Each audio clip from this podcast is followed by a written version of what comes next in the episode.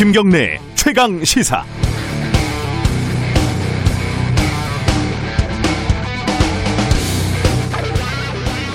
어제 텔레비전 뉴스를 보니까요. 이른바 비닐하우스 기숙사에서 지내는 외국인 노동자들은 방 안에서도 부담스러울 정도로 두꺼운 겉옷을 입고 지내더군요. 난방이 안 돼서 전기장판 하나로 겨울을 보내고 바람이 숭숭 들어오는 창문은 신문지로 막아놓고요. 어제 오늘 같은 한파에서는 사람이 죽어나가도 하나 이상할 게 없어 보였습니다. 그렇죠. 이주 노동자 걔들은 그렇게 살아도 되는 거니까요. 동부구치소에서 코로나 확진자가 800명이 나왔습니다. 전체 인원이 3,000명이 좀 안 되니까 3 명 중에 1명 정도가 코로나에 감염이 된 겁니다. 동부구치소는 거대한 코로나 수용소로 방치됐던 셈입니다. 내부에서 생활하고 있는 재소자가 보낸 편지를 보면 접촉자에 대한 관리는 엉망이었고 마스크 지급도 제대로 이루어지지 않았다고 하죠. 그렇죠. 재소자, 걔들은 그렇게 감염이 돼도 되는 거니까요.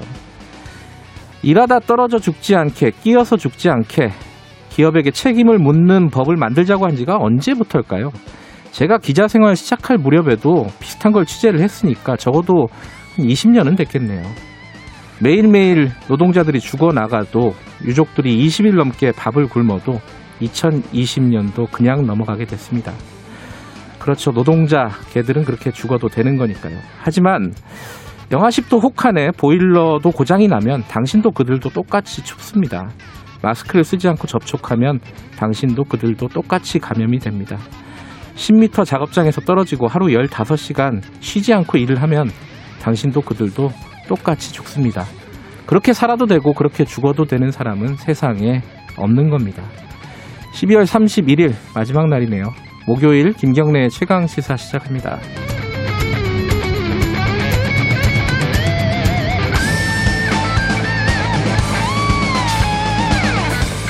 네, 김경래의 최강 시사 유튜브 라이브 열려 있습니다. 실시간 방송 보실 수 있고요. 샵 9730으로 문자 기다립니다. 짧은 건 50원, 긴 건 100원. 스마트폰 콩 이용하시면 어, 무료로 참여하실 수 있습니다. 어, 일부에서는요.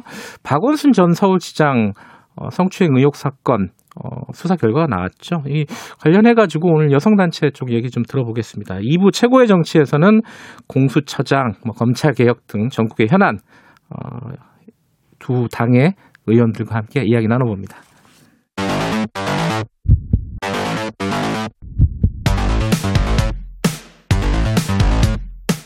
오늘 아침 가장 뜨거운 뉴스 뉴스 unboxing 네, 어, 뉴스 unboxing 민동기 기자 나와 있습니다. 안녕하세요. 안녕하십니까. 한겨레 신문 하어영 기자 나와 있습니다. 안녕하세요. 네, 안녕하세요. 아, 코로나 상황 간단하게 좀 정리를 좀 할까요? 그 지금 문제가 되고 있는 게 한 세 가지 정도인데 하나는 영국발 어, 변이 바이러스 고게 하나가 있고 그다음에 동부구치소 얘기가 있고 그리고 지금 요양원 얘기가 계속 나오고 있습니다. 영국발 바이러스 같은 경우에는 지금 상황이 어떤가요? 간단하게 하영 기자가 좀 정리해 주시죠. 예, 그 영국발 신종 코로나 바이러스 네. 감염증 변이 바이러스 감염자가 두 명이 추가로 확인됐는데요. 예. 그러니까 어제까지 합쳐서 국내에서 확인된 변이 바이러스 감염자는 다섯 명으로 늘어났습니다. 그런데 다섯 명이란 숫자보다요, 워낙에 전파력이 높은 것으로 알려졌기 음. 때문에 당국에서는 좀 긴장하고 있는 상태입니다. 예. 그 어제 중앙방역대책본부에 따르면요, 이달 13일에 영국에서 입국해서 자가 격리 중에 숨진, 그러니까 26일 날 숨졌습니다. 예. 26일 날 숨진 80대 남성이 바이, 변이 바이러스에 감염된 것으로 최종 확인을 했고요.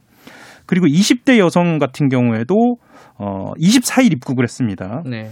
그 공항 검역소에서 확진 판정을 받고 생활치료센터에서 이송됐고 그 이후에 확진된 것으로 어, 확인이 됐습니다. 그러니까 이 변이 바이러스가 2차 감염이 있었는지는 아직 어, 확인되지 그렇죠. 않았지만 네. 어, 예, 지금 상황에서는 지금 좀 봐야 되는 상황인 거죠. 지금 뭐 결론을 내리기는 쉽지는 않은 것 같고. 네. 동부구치소는 지금 점점 늘어갖고 어, 792명이요? 지금까지? 그러니까 이게 어제 영시 기준이거든요. 예. 근데 지금 음성 판정을 받은 그 직원하고 수용자 있지 않습니까? 예. 1,830명에 대해서 지금 법무부가 4차 전수 조사를 진행을 하고 있는데 이게 전수 조사를 할 때마다 지금 확진자가 계속 나오고 있잖아요. 예. 그래서 더 늘어날 가능성도 있고요. 관련해서 어제 뭐 한겨레를 비롯한 일부 언론이 보도한 를 내용이 있는데 그 코로나19 확진자와 밀접 접촉한 수용자들 방을 옮기는 그 과정에서요. 예. 어, 이 수용자들 한 4시간가량 한 공간에 모이게 했다고 합니다. 좀 약간 말도 안 되는 상황이 벌어졌던 거예요. 이걸 이 얘기에 따르면은. 그러니까 이게 정말로 말이 안 되는 그런 상황이고요. 그래서 네. 수용자고 가족들은 구치소의 부적절한 대응으로 코로나19 감염을 키운 것 아니냐 이렇게 반발을 음. 하고 있는데 일단 동부구치소 입장은 밀접 접촉자를 개별 수용할 공간이 없어서 수용자 분리와 이동과 방 소독을 위해서 어쩔 수 없이 한꺼번에 강당에 대기하게 했다. 음. 이런 입장을 내놓았는데 이것도 좀 이해가 안 가는 그런 해명입니다. 그리고 요양원 얘기가 계속 나오고 있습니다. 이게 이제 전국의 요양원이 이른바 뭐 코호트 격리라 그러잖아요. 완전히 폐쇄해버리고 그 안에 계속 사람들이 지내는 상황. 이 상황에서 확진자들이 계속 늘어나고 있다는 거 아니에요, 지금? 그러니까 지금 어, 코로나19 집단 감염이 진행 중인 요양병원이 전국에 17곳인데요. 네. 지난 28일 0시 기준으로 1,451명의 지금 확진자가 나왔거든요. 네. 이게 문제가 뭐냐면은 격리된 병동 안에서 적절한 치료가 이루어지지 못하기 때문에 비확진 환자까지 이제 추가 감염되는 상황이 계속 나오고 있다는 겁니다. 네. 그래서 어, 지금 하루 확진자가 한 1000명 정도 계속 나오고 있는데 이런 상황에서는 어, 코호트 격리와 같은 방식이 아니라 다른 방식이 필요하다고 지금 전문가들이 계속 주장을 하고 있습니다. 예, 대책이 필요하다. 그리고 정부도 지금 준비를 하고 있는 것 같고요. 그렇죠? 네. 그러니까 이게 좀 정리를 할 필요가 있는데요. 그러니까 네. 일방적인 코호트 격리보다는 오히려 아까 말씀하셨던 것처럼 비확진자를 이제 바깥으로 보내서 네. 그러니까 확진자와 비확진자를 빨리 가르는 그런 정책이 필요하다는 이야기가 나오고 있습니다. 예. 다른 소식도 좀 알아보죠. 인사가 어, 몇 개 있었습니다. 지금 법무부 장관하고 뭐 몇 개 부처의 장관들하고 발표가 됐죠. 그 민동기 기자가 좀 정리해 주시죠. 신임 법무부 장관의 박범계 더불어민주당 의원이 내정이 됐고요. 그리고 환경부 장관에는 한정희 민주당 의원, 국가보훈처장에는 황기철 전 해군 참모총장이 발탁이 됐습니다. 네. 아, 그리고 이제 그 이건 장관급 혹은 네. 이제 국가보훈처장을 얘기하는 거고요. 청와대 참모도 일단 그 음. 사의를 표명을 했는데요. 노영민 대통령 비서실장하고 김상조 정책실장, 김종호 민정수석 4개월 정도밖에 안 됐는데 아 4개월밖에 안 됐나요? 네, 근데 사표를 제출했습니다. 어, 그래요? 지금 언론들 분석은 그 백신 파동하고요. 법무부하고 검찰 간의 불화 그리고 음. 부동산 문제와 같은 문제에 대해서 책임을 공유하고 세 사람이 결단 시점을 조율을 했다 이렇게 음. 보도를 하고 있습니다. 지금 그 민정수석하고 비서실장 뭐 등등 좀 얘기 나오고 있죠 누가 누가 될 건지. 예, 비서실장 같은 경우에는 지금 현재 그 유영민 전 과학기술정보통신부 장관이 발탁된 것으로 확인됐다는 보도까지 나오고 있어요. 오늘 중에 발표가 될것 예, 같다. 그러니까 이르면 뭐 청와대 인선은 오늘 중에 예, 음. 발표가 될 것 같고요. 말씀하셨던 그 민정수석 같은 경우에는 신현수 전 국가정보원 기조실장이 음. 이쪽도 발탁이 된 것으로 또 어, 이야기는 나오고 있습니다. 신현수 예. 기조실장은 그 검사 출신이잖아요. 네, 그래서 네. 이제 문재인 대통령이 예전에 그 검사 출신을 임명하지 않겠다라는 음. 방침을 밝힌 바 있어서요. 그 부분 때문에 좀 그 인선 발표가 좀 늦어지고 있지 않느냐라는 관측도 음. 나오고 있습니다. 법무부 장관이 판사 출신이고 뭐 그리고 누구야? 저희 공수처장도 판사 출신으로 그렇죠. 지명이 돼 있는 상황이니까 네. 여긴 검사 출신으로 균형을 잡을 수도 있겠고 뭐 오늘 좀 봐야겠네요. 그죠? 어 지금 그 박범계 법무부 장관, 이게 법무부 장관이 항상 좀 시끄럽잖아요. 뭐 네. 지금 생각해보면 조국 장관, 네. 그리고 추미애 장관, 박범계 장, 어, 장관 후보자로 지명이 된 건데 약간의 얘기들이 왔다 갔다 하고 있습니다. 그죠? 그러니까 특히 이제 윤석열 검찰총장하고 사법연수원 동기거든요. 동기. 예. 그래서 박근혜 정권 때는 굉장히 또 호의적으로 얘기를 했었던데 성렬이 형 이거. 예. 예. 그래서 이제 지난 10월에 다들 기억하시겠지만 그 국정감사 때요. 법사위 예. 국정감사 때 윤석열 총장에게 자세 똑바로 하라 이렇게 호통을 친 당사자이기도 하고 그리고 선택적 정의다라고 윤 총장을 또 비판을 했는데 여기에 대해서 또 윤 총장이 과거에는 나한테 안 그러지 않았느냐 이런 취지로 또 어, 얘기를 해서 좀 여러 가지 좀 화제가 됐었습니다. 이게 어, 어쨌든 음, 윤석열 총장하고도 인연이 있고 그렇죠. 이 인사가 이 언론에서 보도가 많이 되고 있는 것 같습니다. 이 뭐 참모 인사들은 뭐 오늘 소식들 좀 기다려봐야 될 것 같고요. 그 공수처장에 대한 얘기들은 뭐가 좀 나오고 있습니까? 사실은 뭐 어, 김진욱 어, 네. 그 헌법재판소 선임연구관으로 예. 이제 알려져는 있는데요. 예. 그 김진욱 어, 전 선임연구 연구관 같은 경우에는 그 의외의 반응이다라는 이야기까지도 좀 나오고는 있습니다. 왜냐하면 무슨 반응? 그러니까 그 어, 일부 여론에서는 예. 그러니까 일부 언론에서는 어, 김진욱 연구관이 처장에 적합하느냐. 그러니까 야당에서 특히나 어, 공수처장 1호로 검사가 해야 하는 거 아니냐. 음. 수사를 해야 하는 것이 아니냐. 아, 수사를 하는 어, 경험이 있는 사람들이 해야 하는 것이 아니냐라는 지적도 있었고요. 그런 측면에서 좀 부족한 거 아니냐라는 지적들이 계속 나오고 있습니다. 어, 김진욱 처장이 수사 경험이 있기는 있죠. 그죠? 그러니까 음. 이제 청와대에서 한 얘기는 네. 어 그 과거 그 기억하시겠지만 조폐공사 파업 유도 의혹 사건이 있었잖아요. 예. 그때 예. 특검팀에 근무를 했었거든요. 예. 이 근무 경력을 거론하면서 다양한 법조 경력을 가지고 있다. 이게 청와대 설명인데 예. 오늘 뭐 일부 보수 언론 같은 경우에는 법조계에 거의 뭐 잘 모르는 사람이다라는 그런 취지의 또 기사를 음. 내보냈더라고요. 사실 그 부분은 좀 과도한 지적인 그렇죠. 것 네. 같습니다. 예. 예. 그, 어, 지금 인사청문회 관련해가지고는 어제 우리 조영 원내대표 인터뷰를 했었는데, 네. 어, 뭐 선거 검증을 하겠다. 뭐 이런 식으로 밝혔죠. 그죠?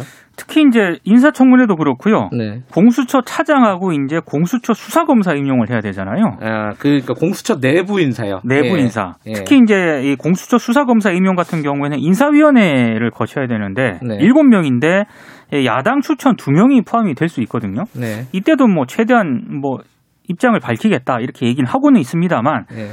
근데 4명 이상 창성하면 이건 또 의결이 되기 때문에 네. 한계가 있다라는 그런 지적도 있습니다. 음, 이것도 인사청문회가 어떻게 진행될지 좀 봐야 될 것 같고 아마 이제 뭐 그러니까 세간에 대중적으로 많이 알려진 인물이 아니라서 그렇죠. 인사청문회 과정에서 뭐 새로운 얘기들이 좀 나오겠죠. 실제로 그렇기도 하고요. 예. 벌써부터 사무, 그 공수처 차장이 누구냐라고도 관심이 가져지고 있거든요. 빠르네요. 예, 차장 얘기가 벌써 나. 그러니까 공수처에 대해서 계속 문제를 네. 삼는 쪽에서는 예. 공수차장에 누가 임명되느냐에 따라서 혹시 차장이 예. 뒤에서 어, 실세로 어, 분림하는 거 아니냐 뭐 이런 시각으로 좀 보고 있습니다. 특히 이제 예. 그 이번에 공수처장 후보는 대한변협이 추천했잖아요. 예. 차장에는 뭐 정권에 영향력을 미칠 수 있는 인사가 앉히는 것 아니 뭐 이런 해석까지도 나오고 있더라고요. 음, 차장도 좀 관심 있게 보자 뭐 이런 뜻이겠네요. 네. 알겠습니다. 어, 어제 박원순 전 시장 관련된 내용들이 좀 많이 나왔는데 몇 가지 좀 쟁점들이 있는데 이거 민노기 기자 먼저 좀 정리를 해주시죠. 일단 그 검찰이 발표한 내용을 보면은요. 예. 그 박원순 전 시장 피소 사실 유출 의혹 관련 수사 결과를 발표한 거거든요. 누가 사전에 어 박원순 시장이 고소를 당했는지를 이제 박원순 시장한테 알렸다 뭐 이런 내용이죠. 그렇습니다. 그렇죠? 근데 검찰 발표는 이렇습니다. 피해자 측에서 박 전 시장 고소 예정 사실을 여성 단체들하고요. 예. 남인순 더불어민주당 의원 그리고 임순영 당시 그 젠더 특보를 통해서 박 전 시장에게 전달이 됐다는 게 검찰의 판단입니다. 예. 그래서 당시 그 피소 유, 사실 유출 혐의로 고발이 됐던 경찰, 검찰, 음. 청와대 관계자들에 대해서는 전원 무혐의 처분을 내렸고요. 네. 어, 숨지기 전날인 7월 8일에 임순영 서울시 젠더 특보에게 박원순 전 아, 시장이 자신이 성추행 의혹 피해자인 전 비서와 주고받은 문자 메시지가 문제가 될 소지가 있다 이런 취지로 말한 것으로 지금 어, 검찰 수사 결과는 지금 이렇게 발표가 되고 있습니다. 아, 그럼 정리, 정리를 해보면은 어쨌든 그 여성단체 쪽의 움직임이 어, 국회의원 남인순 의원을 통해 가지고 어, 박원순 시장 측으로 흘러 들어갔다는 건 사실인 거고. 그렇죠. 그 검찰 예, 예. 조사 결과로는. 예. 그러니까 여성단체 인사가 예. 어, 남인순 더불어민주당 의원에게 연락을 했고 남인준 더불어민주당 의원이 임순영 서울시장 전대특별보좌관한테 연락을 했고 네. 그거 그 자리에서 이제 어 임순영 특보 같은 경우에는 그박 시장을 독대를 한 것으로 그렇게 네. 확인이 된 거죠. 독대를 해서 물어봤는데 네. 박 시장은 뭐 특별한 일은 없다라는 취지로 처음에는 특별한 거죠? 일이 없다라는 취지로 얘기를 했는데 예. 7월 8일 밤에 예. 임 특보를 공간으로 부릅니다. 아 나중에 또 이제 그그 그 얘기 이후에 다시 이후에 불러가지고 다시 불러가지고 예. 피해자와 예. 아, 좀 문제가 될 소지가 있는 그런 문자 메시지를 한 적이 있다라는 음. 취지로 음. 이제 얘기를 한 것으로 지금 전해지고 있습니다. 그러니까 문자가 문제 삼으면 문제될 소지가, 소지가 있다. 있다. 음. 뭐 요게 네. 이제 검찰 쪽에서 나온 얘기인데 이게 말이 좀 애매하긴 하네요. 그죠? 음. 예. 문제를 그리고, 삼으면 문제될 소지가 있다. 예, 음. 예. 그리고 그 예. 이런 텔레그램을 보낸 사실도 확인이 됐는데요. 예. 그 어, 7월 9일입니다. 예. 7월 9일 오후 1시 24분께 예. 젠더특보한테 아무래도 이 파고는 내가 넘기 힘들 것 같다. 뭐 이런 음. 메시지를 보낸 것도 확인이 됐습니다. 아, 그러고 나서 이제 그 극단적인 선택을 한 것으로 그렇게 지금 보고 있는 거죠. 네. 음, 지금 전반적으로 지금까지 알려졌던 사실과는 조금 그 디테일이 다른 다르죠. 예, 얘기들이 네. 나온 건데 여기에 대해서 지금 피해자 측은 좀 반발하고 있는 거죠. 예.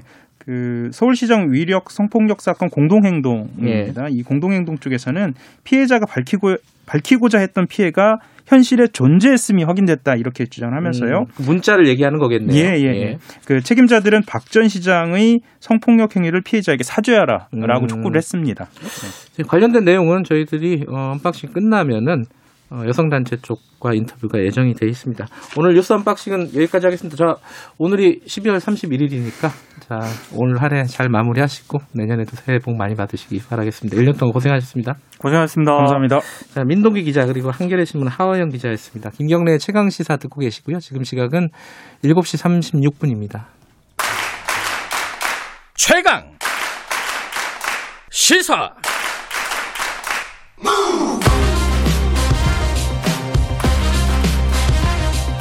지금 여러분께서는 김경래 기자의 최강 시사를 듣고 계십니다. 네, 조금 전에 말씀드렸듯이 고 박원순 전 서울시장 비서 어, 성추행 의혹 사건 관련된 수사가 마무리가 됐습니다. 하지만 이 피해자 측은 반발을 하고 있고요. 오늘 그 얘기 좀 들어보겠습니다. 서울시장 위력 성폭력 사건 공동행동 김혜정 부소장님 연결돼 있습니다. 안녕하세요. 안녕하세요. 네. 어, 일단 경찰 수사 결과는 저희들이 조금 전에 정리했는데 평가를 하신다면 어떻습니까? 전체적으로? 네, 어, 경찰 발표는 175일이 피해자 고소일 기점으로 지난 상황에서 이루어졌다는 것을 좀 감안할 필요가 있습니다. 네. 어, 피고, 피고소인 사망, 뭐 공소권 없음 이런 거는 좀 예견됐던 일인데요. 네. 그 이렇게 175일이 지난 상황에서 사회적인 혼란이라든지 여러 비용들이 발생을 하기 때문에 네. 경찰이 그동안 확인한 내용은 어느 정도 밝혀줘야 그 다음 음. 단계의 논의들을 할 수 있다는 것이 어, 저희의 여러 촉구하는 내용이었거든요. 음. 네. 그러기에는 굉장히 미진했다라는 점에서의 평가였습니다. 그러니까 어, 수사 결과 공소 특히 이제 성추행 의혹과 관련돼서는 어, 공소권 없음이기 때문에 이제 자세한 수사 결과가 안 나왔으니까 수사 결과라도 수사 내용이라도 공개를 하는 것이 어떠냐 이런 취지시는 거네요. 네, 맞습니다. 음. 그 여러 가지 그 오랫동안 해결이 안 된 그런 성폭력 사건들이 있지 않습니까? 우리가 네. 되게 마음 아프게 생각하고 있는 여러 장자연 사건 이런 것들도 있고요. 초기에 경찰은 확인을 하거든요. 모든 네. 참고인들도 다 만나고요. 네. 자료도 다 확인합니다. 모든 네. 핸드폰 포렌식 피해자가 제출한 모든 핸드폰 이런 것들을 다 봤거든요. 네. 그 자료는 굉장히 중요한 자료인데 이것이 다음 단계에서 가면은 국민들이 더 확인하실 수가 없어요. 네. 네, 이런 것들이 어느 정도는 밝혀져야 그 이후에 어 것들을 해나갈 수 있다고 생각이 됩니다. 어, 지금 그 검, 경찰 같은 경우에는 그 포렌식을 못 했잖아요. 법원에서 영장이 안 나와가지고, 그죠? 네. 그, 그, 그 부분에서 좀 한계가 있지 않았을까라는 생각도 들고요. 어떻게 보십니까, 이 부분은? 네, 맞습니다. 어, 지금 피고 피고소인 핸드폰 같은 경우에는 네. 이제 업무폰이었습니다. 업무폰이었기 네. 때문에 이것이 어, 개인적인 아주 개인적인 뭐 인격권 이런 측면도 있지만 그것만이 아니라 어느 정도 공적인 수사에 제공이 되기를 바랬는데요. 예. 일단 법원이 5개월 동안 준항고 기각 결정을 안 내리고 이제 보, 보류되었던 것이 있었고 네. 유족은 일부 수사에 대해서만 이제 동의를 했었었고요. 네. 결국에는 이 최초의 고소된 사건에 대해서는 아예 포렌식을 못한 겁니다. 있으니까 예. 어, 이 점에 대해서는 경찰도 영장 청구하려고 노력을 했었던 거라고 생각이 드는데 예. 애초부터 기본 수사 자체가 안 된 상태에서 음. 결론이 났다고 이렇게 보여집니다. 근데 이제 이게 경찰이 대대적으로 사실 5개월 동안 수사를 한 부분이에요. 그러니까 네. 40명 넘는 인력이 배당이 됐었고 그래가지고 이제 그 대부분의 주변인들에 대한 그 뭐 전화 통화 내역이라든가 이런 것들은 다 봤다는 거잖아요. 그러니까 이 정도면은 그래도 지금까지 했던 수사 결과는 그래도 받아들여야 되는 거 아니냐? 요 의견에 대해서는 어떻게 생각하십니까? 어, 피해자가 고소했던 것은 통신 매체 이용 음란 예. 그리고 업무상 위력에 의한 추행, 강제 추행 예. 이런 거였고요. 예. 그 다음에 제3자가 가로세로 연구소가 고소를 예. 고발을 했던 거는 이제 주변인들, 동료 상사들에 의한 강제 추행 방지제 이두 예. 가지는 좀 내용이 다른데요. 예. 피해자가 겪었던 도시매체 유음란이라 이런 것들은 주변에서 피해자 주변에서 이거를 본 사람, 들은 사람 그리고 피해자가 업무 때 이용했던 4년간의 핸드폰 3개를 다 제출을 했습니다. 네. 여기에서 현출된 것들이 나와 있고요. 네. 그리고 이 참고인들도 다 조사를 하는데 경찰이 46명이 투여가 된 거거든요. 네. 근데 이런 구체적인 사항에 대해서 물었을 때 경찰은 자세한 내용은 말할 수 없다라고 음. 하는 이야기를 한 거거든요. 예. 강제추행 방조죄 같은 경우에는 어, 지금 전현직 직원들 같은 경우에는 그 어떤 위력이 피해자뿐만이 아니라 이런 진술하시는 분들에게도 작동할 수 있는데 네. 어, 나는 피해자와 만난 거는 기억이 없다라고 얘기를 하셨을 때 네. 이것들을 또 핸드폰이라든지 일정표 같은 거를 확인해서 이 진술들을 대조했나 하면 그런 건 아니거든요. 음. 진술을 들은 것까지 경찰이 한 것이고요. 네. 거기에서 어, 방조죄 형사적인 어떤 처벌 유죄를 입증할 정도까지는 아니다 이렇게 말한 겁니다. 예. 어, 이상 황에서 그래도 확인된 것, 현재까지 확인이라도 된 것, 피해자가 정말 고충을 호소한 사실이 있는가에 대해서 음. 저희는 있다고 굉장히 많은 자료들을 제출한 상태인데 네. 그런 점에 대해서 확인이 되기보다는 어, 범죄 입증까지는 안 됐다라는 내용 그리고 음. 성추행에 대해서는 어, 어떤 공소권 없습니다라고까지만 네. 얘기했다는 것이죠. 그러니까 그렇다면요, 어, 이 피해자 측에서 그리고 이제 공대위 공동행동 측에서 이 검찰에 검찰이나 경찰에 제출한 이런 자료들을 어, 국민들한테 좀 공개를 할 필요도 있는 거 아닐까요? 어떻게 보세요? 이쪽에서는 공소권이 생각하... 없다고 예. 얘기를 해버렸으니까 그리고 더 네. 이상은 네. 밝힐 수 없다고 얘기를 하면은 방법이 더 이상 수사를 안 하겠다는 거니까 피해자 측에서 뭔가 어, 이 그런 것들을 증명할 수 있는 것들을 좀 보여줘야 되지 않을까라는 생각도 좀 들고요. 어떻게 보세요? 아, 그렇게 생각이 되시나요? 아니, 그러니까 이게, 그러니까 경찰 보고 계속 밝히라 그러는데 법적으로는 못 밝히겠다 이러고 있잖아요, 경찰은. 음, 모르겠습니다. 여러 가지, 예. 어, 예를 들면 저희가 지원하는 사건들 중에, 예. 어, 김학의 윤중천에 의한 어, 성폭력 사건들도 있, 고 했는데요. 예. 여기 경찰에 계속 여러 번 고소장을 제출합니다. 네. 역사적으로 계속 10년 넘는 세월 동안요. 예. 검찰에도 여러 번 진술하고 이 과정이 어떻게 됐는지를 법적으로 음. 권리를 가지고 절차를 가지고 그리고 그 결과가 어떻게 되었는지 무엇이 누락됐고 네. 무엇이 중간에 어, 인멸됐는지 왜곡됐는지 이런 것들을 밝히라는 어떤 어, 과정과 그다음에 공적인 어떤 자료를 가지고 피해자들은 많이 싸워왔는데요. 네네. 이 내가 제출한 모든 자료들, 이 진술들을 내가 개인적으로 언론에 공개하고 네.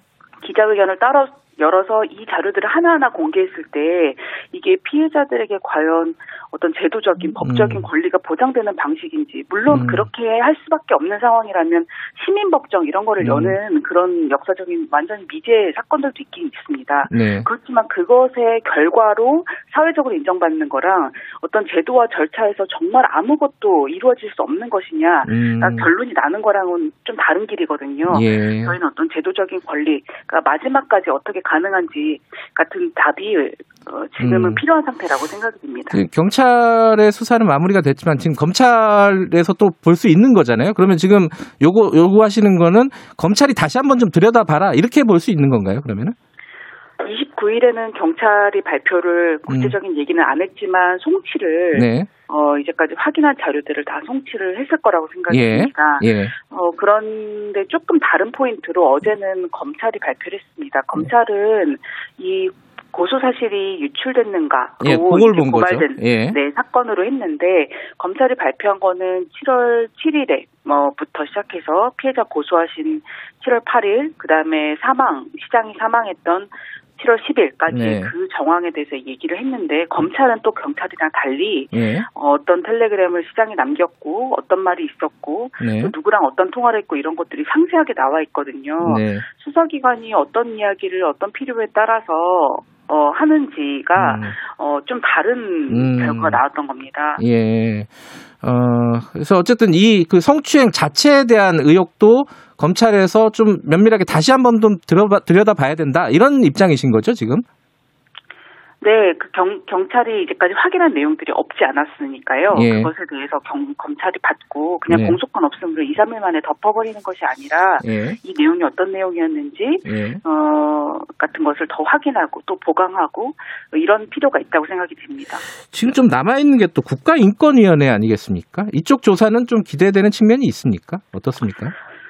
국가인권위원회는 네. 경찰이 경찰이나 검찰이 이것이 형사적으로 죄가 되느냐를 네. 방향을 보는 거였다면은요. 네. 국가인권위원회는 성차별 그리고 성희롱 그다음에 비서가 왜 여성 비서가 외모를 위주로 왜 네. 전문성이 아닌데도 불구하고 이렇게 차출되는 방식으로 선발됐는지 네. 같은 거 그다음에 제도적으로는 성 성폭력에 대한 어떤 다 제도가 구비되어 있지 않습니까? 이런 네. 것들은 왜 작동하지 않았는지 그리고 지방 지방자치 단체 장이 어, 성폭력을 향한 행위자였을 때는 네. 어떻게 피해자가 할 수 있는지 제도적인 개선까지를 좀 음. 포괄 해서 지금 직권조사가 이루어지고 있습니다. 네. 형사적인 죄가 되느냐보다는 그건 좁게 본다면 네. 인권위원회는 좀 더 제도 개선까지를 포괄한 어, 것들을 권고할 수 있기 때문에 조직 문화라든가 구조적인 문제에 대해서 조금 더 사회적인 메시지 같은 것들이 어, 제시가 되기를 기대를 하고 있습니다. 네. 지금 그 특히 뭐 방조죄나 이런 부분에 대해서는 그 박원순 시장 주변 인물들이요. 어, 예컨대 오성규 전 서울시 비서실장 같은 경우에는 고소인 측의 주장이 거짓이라거나 억지라는 게 확인됐다. 이런 식으로 지금 공, 어, 얘기를 하고 있단 말이죠. 이 부분에 대해서는 어떻게 생각하십니까?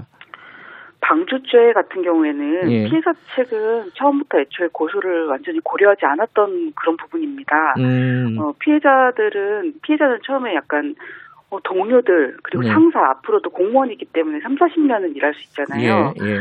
이분들에 대해서 형사적으로 이 사람들 처벌해 주세요라고 하는 것을 말하고 진술하는 게 굉장히 부담스러운 네. 일이거든요. 네, 네. 그런데 이거를 제3자인 어떤 어, 다른 쪽의 어, 분들이 이거를 네. 고발을 한 겁니다. 그래서 네. 과연 경찰이 이걸 진행을 할까 했는데 수사를 네. 계속 하겠다고 하시더라고요. 예. 그래서 피해자로서는 고민을 한 결과 예. 아 내가 그동안 4년 동안에 이동을 하고 싶다라고 하는 이야기 그다음에 성적인 이런 고충 시장님이 밤에도 연락하시고 이렇게 바쁘신 분이 3, 40분 동안이나 나한테 이렇게 연락을 하시는 게 이게 어떤 상황이지 이런 얘기들을 했던 것에 대해서 네. 이거라도 이야기하고 싶었던 마음으로 음. 진술을 하거나 관련 자료를 제출해 했던 겁니다. 예. 다 동료들 상사들을 처벌해 주세요. 이렇게 부탁했던 것이 아니었는데요. 예. 여기서 나온 증거 불충분을 피해자가 허위였다. 허위로 뭔가를 주장했다라고 말한 거는 완전히 다른 피해자 공격이라고 생각이 됩니다. 음. 지금 얼마 전에 그 피해자가 박원순 시장에게 썼던 편지, 과거의 편지를 공개해가지고 또 실명도 잠깐 공개되고 했고요. 그래서 그게 2차 가해다 이런 얘기들이 꽤 많았습니다. 이런 부분에 대해서는 어떤 의견을 갖고 계십니까? 네, 두 가지로 분리해서 볼 필요가 있는데요. 예.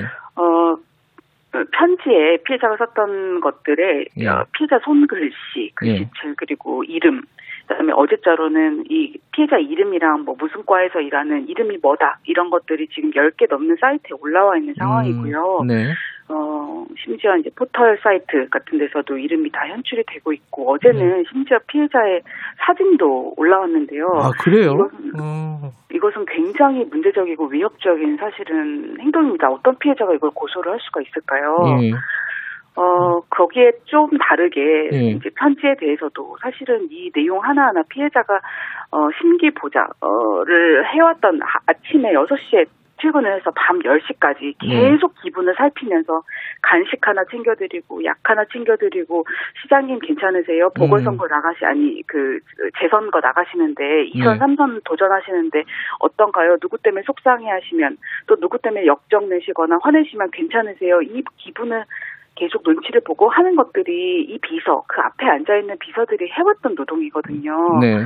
여기서 했던 모든 피해자들의 표정, 말, 행동, 그 다음에 썼던 메모들, 이런 것들을 다 가지고 피해자가 네. 이렇게 일했던 사람이 성폭력 겪은 거 맞아? 라고 얘기하면 사실은 위력에 의한 성폭력 피해자는 세상에 존재하지 음. 않을 것 같습니다.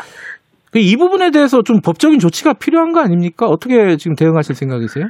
피해자 실명은 이미 박원순 전 시장의 지지자들의 예.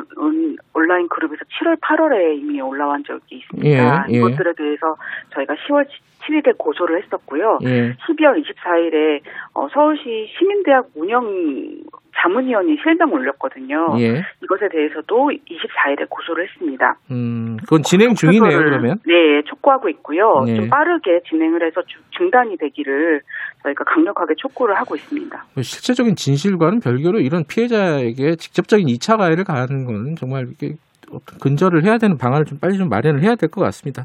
마지막으로 네, 짧게 그 여성 단체로부터 이렇게 유출이 됐다. 이게 이제 그 검찰의 수사 결과잖아요. 이 부분에 대해서는 어떻게 봐야 돼요? 네, 저희가 공동행동이 289개 단체로 지금 활동을 하고 있는데요. 예.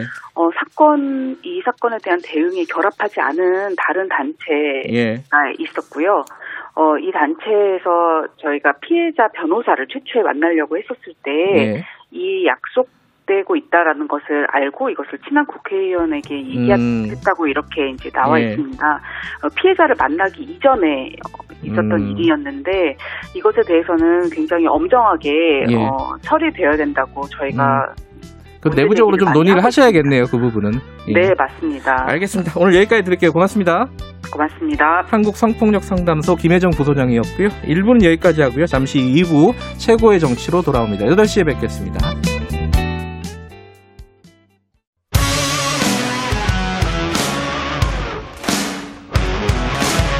뉴스타파 기자 김경래 최강 시사.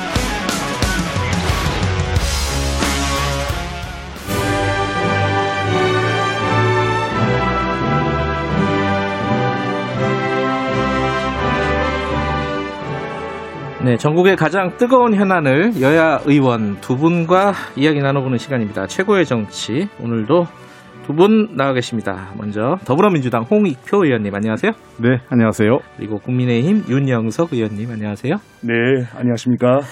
오늘이 최고의 정치 마지막 시간입니다. 내년부터는 저희들이 좀 개편을 해가지고 다른 코너로 좀 찾아뵙도록 하고요. 어, 의원님들 뭐 마지막 인사는 저희들이 토론 끝나고 시간을 좀 드리도록 하겠습니다. 김경래 최강 시사는 어, 실시간 방송 유튜브로 보실 수 있고요. 샵 9730 어, 문자 기다립니다. 짧은 건 50원, 긴 건 100원이고요. 스마트폰 콩 이용하시면 무료로 참여하실 수 있습니다. 어, 오늘 마지막 시간인데 토론의 룰이 뭐 굳이 필요하겠나 이런 생각이 듭니다. 네, 네. 그냥 좀 자유롭게, 어, 네, 자유롭게 예, 편하게 좀 말씀하시면 좋겠고요. 어, 오늘 연말인데 오늘 12월 31일인데도 국회는 마지막까지 좀 바쁘네요. 그죠? 여러 가지로. 예. 지금 가장 국회 현안은 양쪽 그 당에서는 뭘로 보고 계신지 약간 얘기 들어볼게요. 홍익표 의원님 지금 그 현안이 가장 중요한 게 뭐라고 보세요? 뭐 워낙 그 밀린 현안이 많이 있어서 많이, 있어서. 많이 있기 때문에 예. 뭐라고 딱 꼬집어 얘기하면 뭐하겠지만 당장 쟁점이 되어 있는 건 역시 오늘 토론 주제이기도 한 어, 중대재해기업처벌법이 아, 예. 남아 있고요. 또두 예. 번째는 어, 각종 공수처장을 비롯해서 그 인사청문회가 아. 어, 중요하게 준비하는 과정. 물론 인사청문회 1월달에 하겠지만 그 예. 준비 과정이 있는 것 같습니다. 1월달에 인사청문회도 또 한바탕 시끄럽긴 하겠네요. 네. 이정석 의원님은 어떤 게 지금 가장 중요한 현안으로 보세요? 네, 방금 이제 우리 홍일 말씀하신 그런 입법 과제와 함께 지금 코로나 19로 지금 가장 고통을 받는 그런 어, 분들이 결국은 자영업자 소상공인들 아니겠습니까? 네. 그래서 그런 분들에 대한 그 지원을 어떻게 할 것인가 이런 부분이 네. 상당히 저희 관심사고요. 그다음에 당내에서는 지금 그 보궐선거 준비 음. 어, 이런 부분이 지금 공천관리위원회가 가동되고 있어서 어떻게 하면 범야권 대통합을 이루어서 보궐선거에 승리할 수 있을까 이런 부분을 저희가 굉장히 많이 고민을 하고 있습니다. 2021년도 뭐 1월 1일부터 쉴 새 없이 돌아갈 것 같아요. 선거 네네. 때까지 그죠? 네. 네. 오늘 아까 홍익표 의원님 말씀하신 중대재해기업처벌법 얘기부터 좀 해보죠. 이게 좀 복잡하게 돌아가고 있습니다. 지금 어, 그 유가족들이 단식을 하고 있는 상황이고요. 오늘로 아마 21일째인 것 같은데 단식을 지금 계속 이어가고 있고 정의당 의원도 단식을 같이 하고 있고요. 근데 이 와중에 이제 원래는 그 민주당 쪽에서 냈던 안들이 있었잖아요. 뭐 박주민 안 뭐 이런 식으로 있었는데 정부의 안이 나왔는데 여기에 대해서 굉장히 반발하고 있어요. 이쪽 정의당 쪽도 그렇고요. 이 부분부터 좀 얘기를 해보죠. 이 정부 안이 어, 지나치게 후퇴된 거 아니냐. 이게 정의당이나 유가족들은 그렇게 얘기를 하고 있는데 홍표 의원님은 어떻게 보십니까? 네, 자꾸 이제 오해가 있는 게 정부 아니라 그래서 마치 정부가 낸 법안이 있는 것처럼 논의되는데 그건 아니고요. 아, 법안이 아니에요? 예, 예. 음. 저그 법사위에 법, 법사위 법안 소위에서 논의 과정에서 정부가 정리된 입장을 아, 가지고 와서 입장이군요. 예, 그러니까 음. 정부가 정부 아니라기보다는 정부의 입장이 더 네. 정확한 표현인 것 같습니다. 예. 어, 말씀하신 대로 저도 지금 정부 입장을 그 보면서 어, 다소 원한, 그러니까 이 뭐 정의당이 원하는 물론일 뿐만 아니라 우리 네. 당이 낸 안보다도 상당히 후퇴한 부분이 있다라는 건 사실이고요. 예. 그래서 그 국회가 입법기관이기 때문에 예.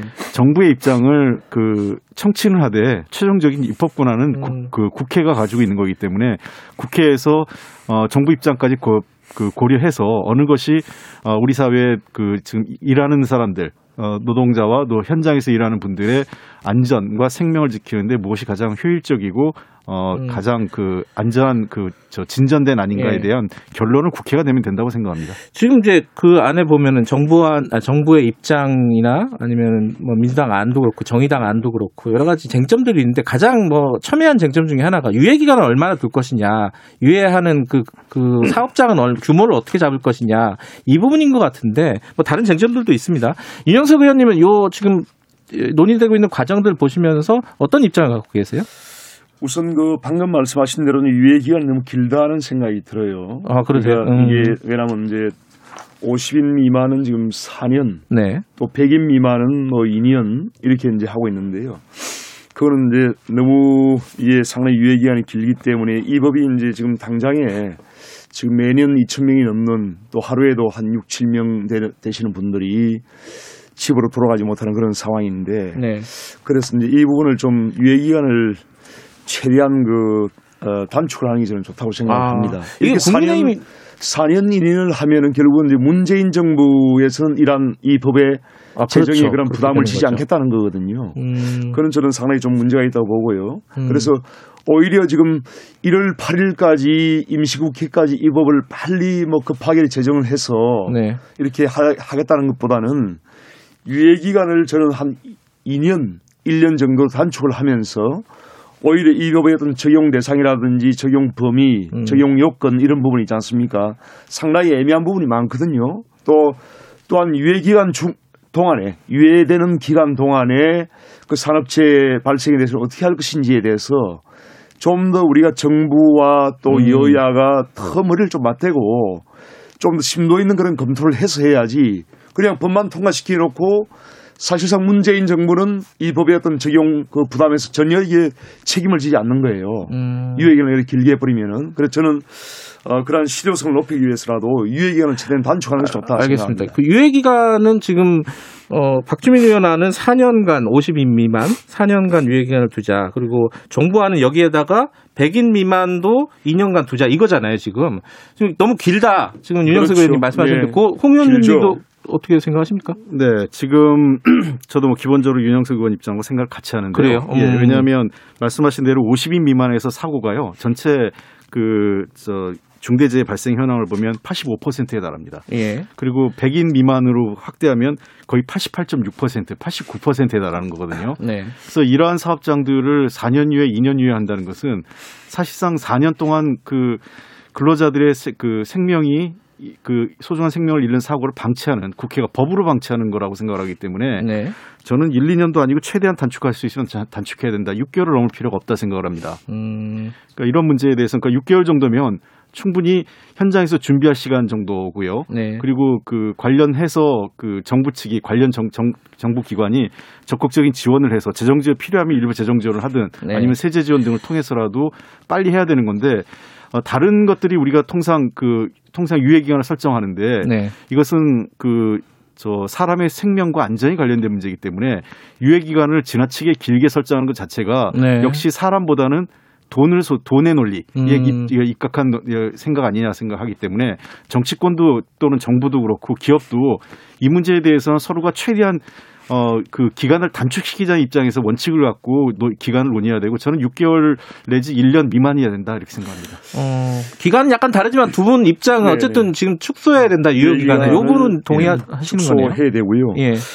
그 다음에 이제 사실 더 본질적인 문제는 지금 국내 산업 현장에서 이러한 그 산업재해가 많이 발생을 하는 그런 이유가 있습니다. 네. 그 이유가 뭐냐면은 기업들이 그 아주 이제 영세한 그런 하청 기업이 있지 않습니까? 예. 하청 기업의 이런 위험한 작업들을 다 대부분 다 이 하청을 줘요. 예. 그렇다 보니까 이 하청 업체들은 다 이제 그만큼 수익성도 작고 또 영세하거든요. 예. 그렇다 보니까 이런 안전 관리가 제대로 안 되는 거예요. 그래서 이러한 불공정한 간행을 그 해소를 해야 됩니다. 해결을 네. 해야 됩니다. 이러한 그 위험한 작업들을 외주화하고 하청업체에 떠넘기는 이러한 관행을 개선하지 않고서는 이러한 산업체가 빈발하는 이런 상황을 개선하기 어려워요. 그리고 이번에 이제 정부가 또 잘못한 것이 지금 그 전체 고용의 상당한 부분이 정부나 공기업들이 하고 있습니다. 예. 그런데 이번 그 법안을 개정 어 제정을 하면서 지금 어 여당 쪽에서 그랬는지 아니면 정부 쪽에서 그런지 모르지만은 그 정부와 공기업을 아예 빼버렸어요. 정부와 공기업을. 예. 그래서 종전에 보면 이 법의 어떤 명칭이 어 중대재해에 관한 기업 및 정부 책임자 처벌법이었습니다. 그런데 예. 이것을 이제 지금 여당에서 이제 이걸 바꾼 게 정부 책임자를 아예 빼버리고 중도 중대재해에 대한 기업 및 경영 책임자 처벌법으로 바꿔버렸단 말입니다. 예. 그리고 이거는 제가 보기에는 그 지금 현재 그 정부나 어떤 공, 공기업 공공기관들이 상당한 그 고용을 하고 있는 그런 상황에서 이러한 또 정부나 어떤 공기업 부분에서도 상당히 많은 그 사, 산업재해가 발생하는데 예. 정부 기관의 장관이나 공기업의 장을 아예 그 책임에서 어, 제해 버리는 것은 저는 옳지 않다고 보고요.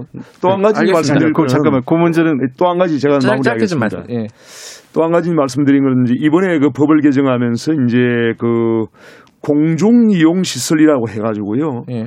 어, 이러한 소규모 그 자영업자들, 카페, 제과점, 뭐 음식점, 목욕탕, 노래방, PC방, 학원, 뭐 고시원, 산후조리원, 어린이집, 뭐 실내 골프장, 실내 주차장 이런 그 바로 자영업들 있지 않습니까? 예. 그러한 자영업에서 이러한 그 사망 사고나 어떤 재해가 발생할 경우에 그러한 자영업자들을 처벌하는 이러한 조항이 들어갔단 말입니다. 음. 그래서 이러한 부분에서 그 지금 600만 자영업자와 소상공인들까지 이러한 그 어, 법의 적용 범위를 넣는다는 것은 상당히 좀 너무 강범위하지 않느냐. 알겠습니다. 그래서 이러한 부분에 대해서 제가 앞서 말씀드린 대로 1월 8일까지 이걸 자꾸 이제 여당에서 서두르지 마시고 알겠습니다. 조금 네. 그거를 면밀하게 검토를 해가지고요. 그러한 적용 대상, 적용 요건 유예기한을 솔직히 해놓으려고 생각합니다. 예. 홍익표 의원님. 예. 이게 좀 그 사실관계 좀 바로잡아야 돼서요. 예. 자꾸 이제 여당에서 뭘 바꿨다고 얘기하는데 사실이 아니고 예. 어, 중대재해에 대한 기업 및 정부 책임자 처벌법을 낸 게 여당 아니에요. 박주민 예. 의원이 낸 게. 예.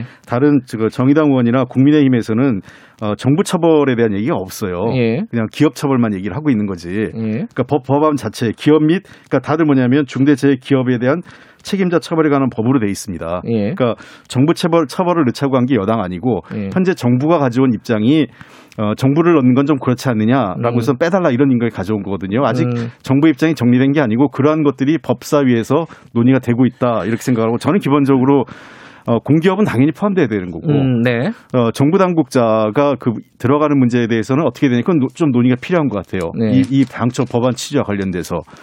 그 다음에 두 번째 지금 그 필요한 부분은 저 윤영석 의원님 잘 지적을 하셨던 내용 중에 하나인데, 예.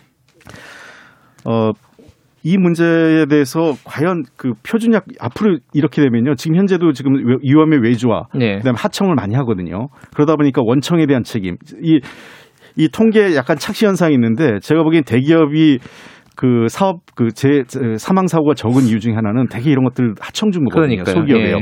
그러니까 이런 문제에 대해서 구조적인 해결을 해야 됩니다. 그러니까 자칫 잘못하면 지금 많이 우려가 되는 게 이 법이 통과되고 나서 대기업들이 표준약관의 형태로 해서 이것을 다 모든 책임을 하청기업이나 중소기업에게 떠넘길 가능성이 있기 때문에 이 문제에 음. 대해서는 어 뭔가 그 저 행정 규제나 법적 조치가 필요하다 생각을 음. 하고요. 어 큰 틀에서 저는 이 산업 안전에 대한 입장이 세 가지 접근이 있다고 봐요. 법적으로 보면은 하나는 행위적 접근이 있고 두 번째는 구조적 접근이 있고 세 번째는 권리적 접근이 있는데 네. 지금까지 우리 사회에서 가장 낮은 인식이 행위적 접근이죠. 자기가 잘, 잘했으면 되지 않느냐. 네. 최근에 한 국무위원의 발언 때문에 논란이 된 거죠. 본인이 뭐잘그 음. 주의했으면 그런 일이 없었지 않느냐라는 게 사실 보편적으로 깔려 있는 우리 사회에서 음. 굉장히 낮은 어, 노동권 그다음에 안전에 대한 인식이고요. 네. 두 번째가 이제 구조적 접근이 지금 현재 이 산업 안전 아, 그 중대재해기업 처벌법인데 예. 법과 시스템을 통해서 뭔가 규제하겠다라는 게 어, 이제 조금 나가고 있는 우리 이 입장이에요. 그래서 그다음에 마지막 정, 저, 접근이 권리 중심의 접근인데 예. 이것은 어, 일터의 안전과 보건을 잠재적 피해자인 노동자의 권리를 인정하고 직접적인 이해관계 당사자인 노동자가 이 안전 강화 문제에 참여하게 하는 겁니다. 네. 저는 이 상태 세 번째 단계로 나가야 된다고 그래요. 과도기적으로 저는 이 저 중대재해기업 처벌법 구조적 접근이 지금 그 나가기 위한 예. 전 단계다 이렇게 생각을 합니다. 그 이제 지금 아까 어 1월 8일 날 통과시키는 건 시간이 너무 촉박하다. 좀 더 논의가 필요하다. 이건 어떻게 생각하세요? 짧게 어 저는 그렇게 생각하지 않습니다. 이 어. 법을 자꾸 늦출 필요는 없고요. 그렇게 하면 네. 국회라는 데가 한두 끝도 없이 늦어지기 때문에 음. 어, 1월 8일 날 일단 그 급한 대로 저는 뭔가 기본 골경은 통과시키고 네. 필요한 부분은 추가적 입법을 네. 하더라도 어, 알겠습니다. 해야 된다 이렇게 그, 생각합니다. 그 부분만 시기적인 입장만 좀 다른 거네요. 그죠? 그렇습니다. 이 부분 사실 이제 우리 기업 현장 또 이제 어, 수많은 산업 현장에서 그야말로 대단히 중대한 법이에요. 예. 또 이제 세계적으로도 우리 지금 이번 법처럼 상당히 강력한 처벌을 어, 하는 경우가 상당히 드물 정도로 굉장히 강력한 그런 법인데 알겠습니다. 예. 어, 이런 부분에서 이제 지금 코로나19로 상당히 많은 기업들 또 중소기업들 영세기업들이 상당히 많은 그 음. 어려움을 겪고 있는 상황에서 이거를 정치적인 이유로 이렇게 급하게 서두를 이유가 없다는 것이 그래서 저는 한 달, 두 달 정도 충분한 그 지금 유예기간을 4년씩 두자면서 이거를 앞으로 일주일 만에 통과시키자. 음. 이건 저는 조금 너무 정치적인 알겠습니다. 그런 입장을 그, 그 부분에 대한 입장은 좀 다르신데 조금 더 면밀하게 네. 검토해서 어, 사후에 발생할 수 있는 그런 부작용을 최소화하면서 유예기간 대상 대신 대 폭 어, 축소하는 쪽으로 하는 것이 알겠습니다. 맞다. 그, 제가 그한 가지만 좀 여쭤보면은 근데 지금 정의당이라든가 유족들도 저희들이 그 김미숙 이사장도 인터뷰를 했거든요. 했더니 어, 여야의 공이 좀 불만들이, 불만을 갖고 계세요. 여당 입장, 여당한테 불만은 아니 이게 다른 것들은 그렇게 신경 쓰면서 속전속결로 처리하고 그러는데 왜 이 법은 그렇게 손을 놓고 있었냐 지금 와서 막 서두르는 게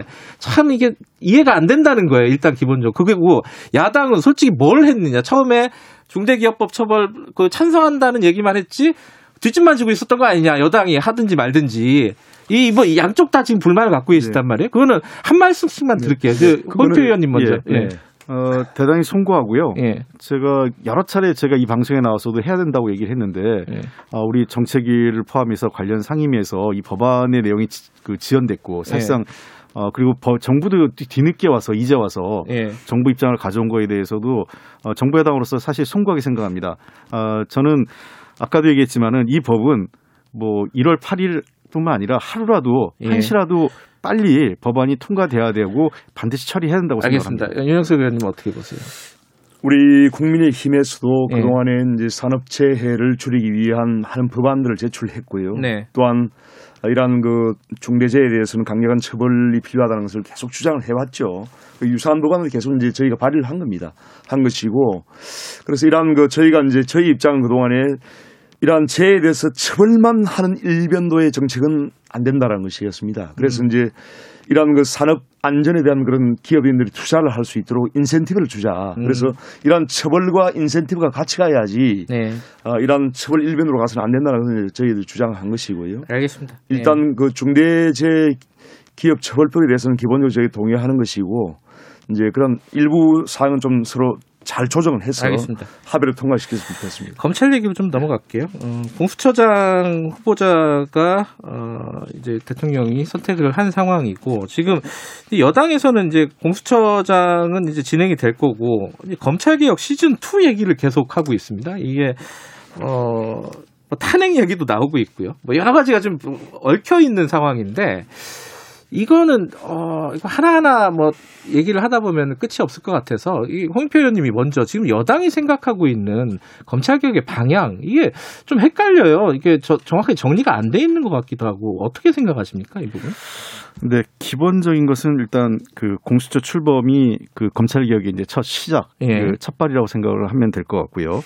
어, 두 번째는 이제 그 지난번 그 20대 국회에서 어 일종의 절충했다 그럴까 마무리되지 못한 검경 수사권 조정 문제를 네. 포함한 검찰 개혁이 본격화 이제 본계대 오를 때가 됐다 생각을 합니다. 네. 가장 중요한 것은 기본적으로 그 전 세계적으로 어, 검찰이 수사 기소권을 동시에 다 갖고 있는 나라는 거의 없어요. 예. 그래서 검찰은 그 기소만을 하고 수사권은 완전히 분리해서 경찰에 넘기는 어, 것이 첫 번째 검토가 되고 있는 거고요. 네.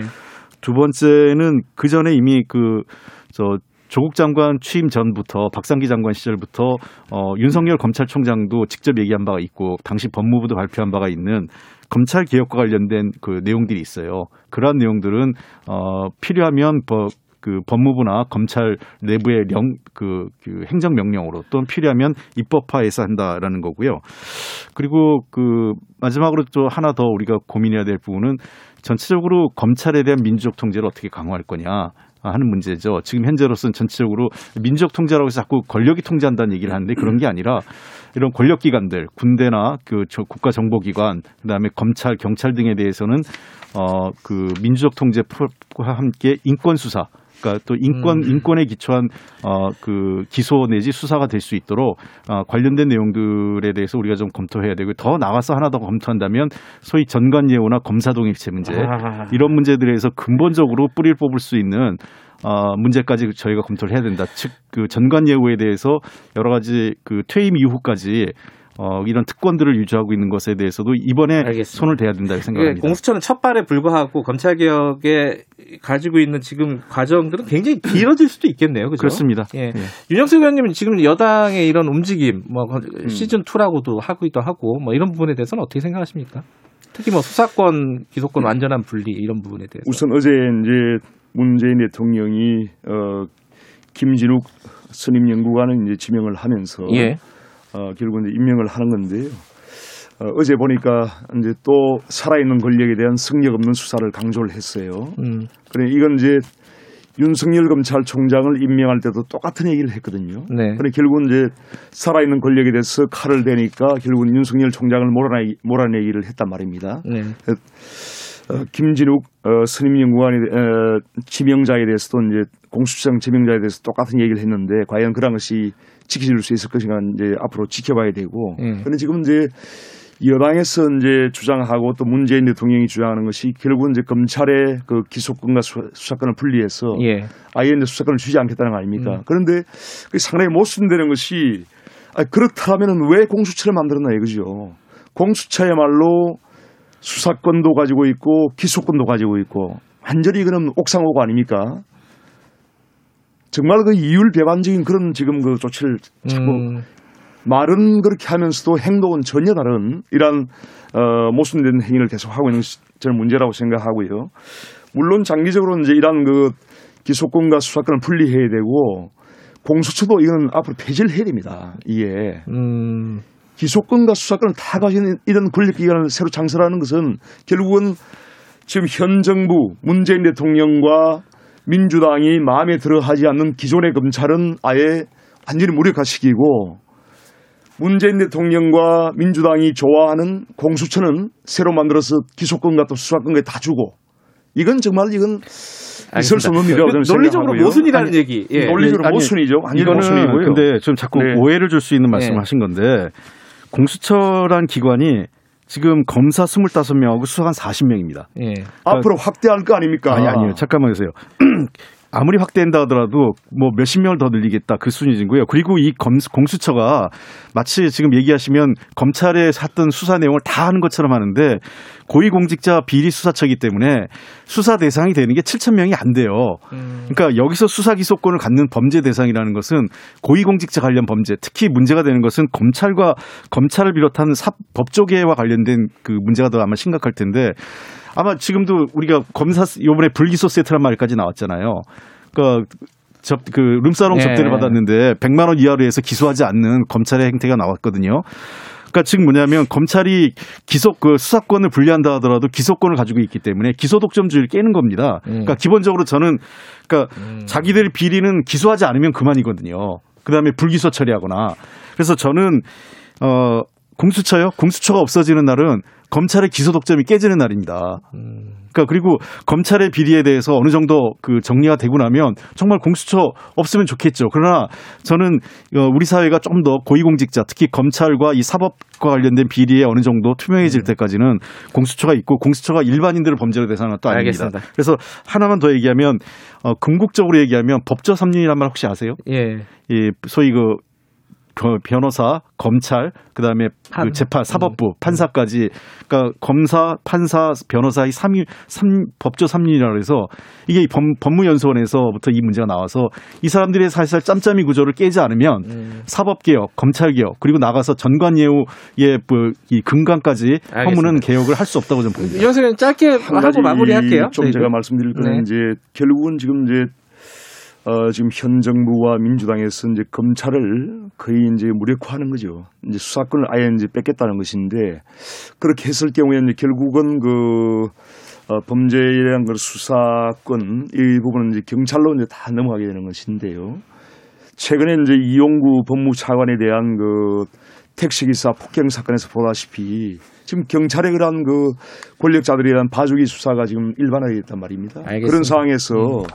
과연 경찰을 이렇게 이제 비대한 그런 권력을 줬을 때 이것이 과연 제대로 될 수 있겠느냐 하는 그런 부분에서 상당히 이제 그런 것을 어떻게 견제하고 어떻게 정상화시킬 것이냐 하는 부분에 대한 상당히 많은 그 제도적 장치나 또 어떤 앞으로의 그런 조치가 있어야 돼요. 알겠습니다. 그런, 그러니까 야당에서 그런 없이 야당에서 그런 제도적 장치 가져와 주세요. 그런 부분이 없이 이렇게 어. 한다면은 네. 어, 경찰이 또 이제 제2의 경, 검찰과 같은 그런 권력기관이 되는 것을 방지할 수 없다고 저는 생각합니다. 알겠습니다. 이거 앞으로 국회에서 네. 잘 논의해 주시고요. 어, 저희들 어, 최고의 정치 이번 주로 마, 마무리를 할 겁니다. 다, 다 내년에는 이제 다른 코너로 좀 찾아뵙도록 하고요. 그동안 8개월 동안 굉장히 고생 많이 하셨고요. 두 분. 네. 어, 뭐 상대방에 대한 덕담도 좋고 청취자분들에게 인사도 좋고 한 30초씩만 듣고 예. 얘기하죠. 윤영석 의원님 먼저 해주시죠. 예, 참 어, 아주 의미 있는 시간이었습니다. 네. 그리고 우리 홍 의원님께서 아주 이제 인품도 참 좋으시고 굉장히 식견이, 식견이 높은 분이어서 사실 서로 이제 토론을 하면서도 굉장히 좀 생산적인 토론이, 토론이 됐다고 생각하고요. 네. 그동안에 상당히 이제 접점도 많았습니다. 그죠? 예, 그렇기 맞아요. 때문에 네. 앞으로 여, 여야 관계도 이렇게 서로 이제 타협하고 토론하고 하는 그런 어떤 정치가 됐으면 좋겠고, 어, 새 이제 어, 정말 그 신축년 어, 소띠의 해입니다. 네. 흰소의 해인데 정말 모든 우리 국민들께 상스러운 기운이 가득하시고 또 축복이 많은 알겠습니다. 새해가 되시길 바랍니다. 의원님. 네. 예, 먼저 우리 그 시청자 여러분 때로는 저희들 때문에 불편하신 적도 있고 뭐 그러신 적이 있었는데 어 뭐 잘 그 저희들은 최대한 노력했고 예. 잘더 저 겸손한 자세로 노력하겠습니다. 코로나 예. 때문에 많이 힘드신데 새해도 더 건강하시고 행복한 한 해가 되기를 바라고요. 예. 그다음 우리 윤영석 의원님하고 저하고 같이 했는데 어 굉장히 훌륭하신 분이고 앞으로도 더 그 아마 야당에서 더 중요한 일을 하실 것으로 생각을 합니다. 아마 그 저희가 보시면서 토론은 치열하게 그러나 뭔가 일은 생산적으로 음. 협의해 감사하는 그런 구조가 되긴 바라고요.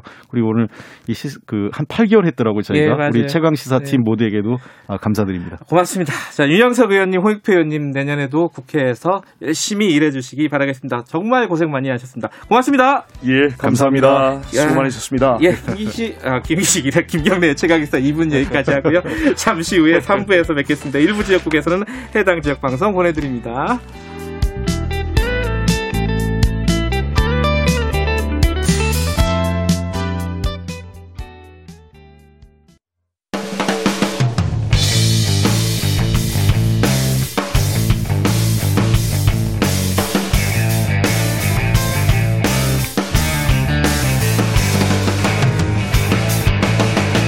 김경래의 최강 시사.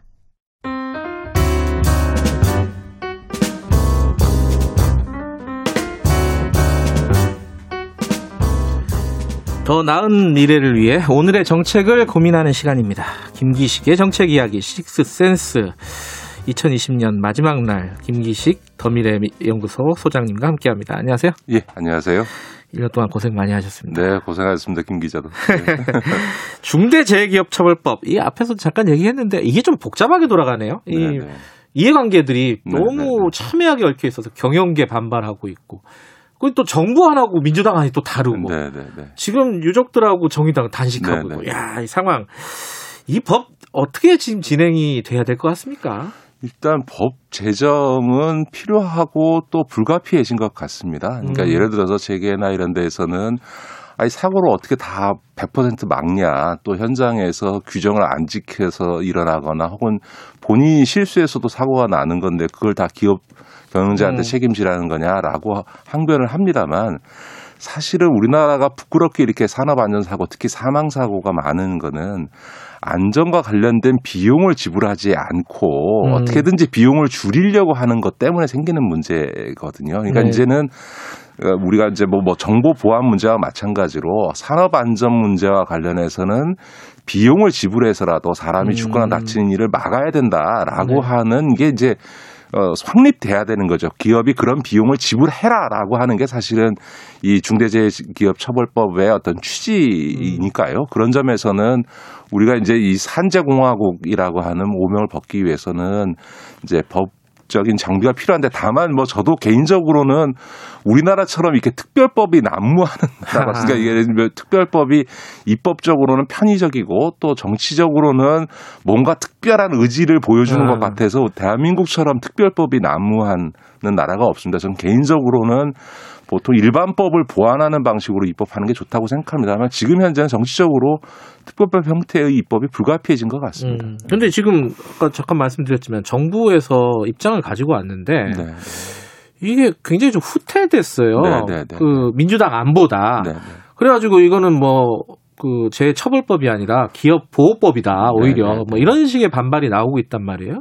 이게 어떻게 평가하십니까 이 부분에 대해서는 정부 안이라든가 이런 부분. 예, 뭐뭐 그, 재기업 보호법이다라고 하는 건 뭐 정치적인 레토릭인 것 같고요. 음. 그렇게까지 비난하는 건 저는 적절치는 않은데 어 적절 정부 수정안은 적절하지 않은 것 같습니다. 제가 음. 봐도 그거는. 음.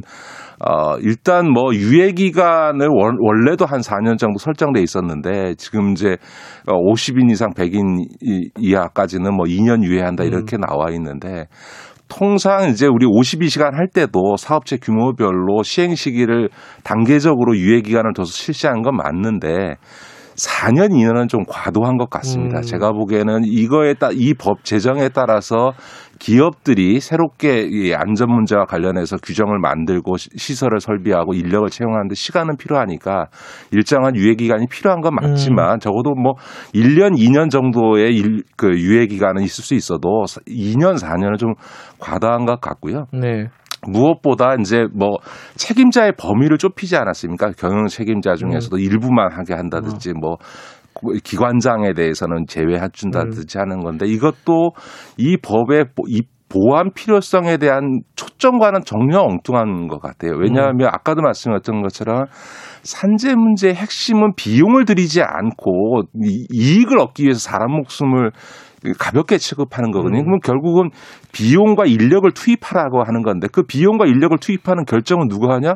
회사에서는 사장이 하는 거지 않습니까? 음. 그런 점에서 보면 책임자의 범위를 좁히는 것은 이 법 취지에 반하는 게 맞고요. 다만 이 법이 보완해야 되는 거는 뭐냐면 책임자의 범위를 좁히는 게 아니고 예. 오히려 형사처벌이라고 하는 아주 엄격한 국가의 형벌권을 사용하는 데 있어서 그 형사처벌의 대상에 대한 엄밀성을 오히려 이 법에다가 규정하는 이런 태도가 중요한 거죠. 뭐 말씀하신 건 뭐 인과관계라든지 이런 부분 뭐 그러니까 거예요? 형사처벌의 요건을 분명히 해주는 게 중요하다는 음, 거죠. 그래요.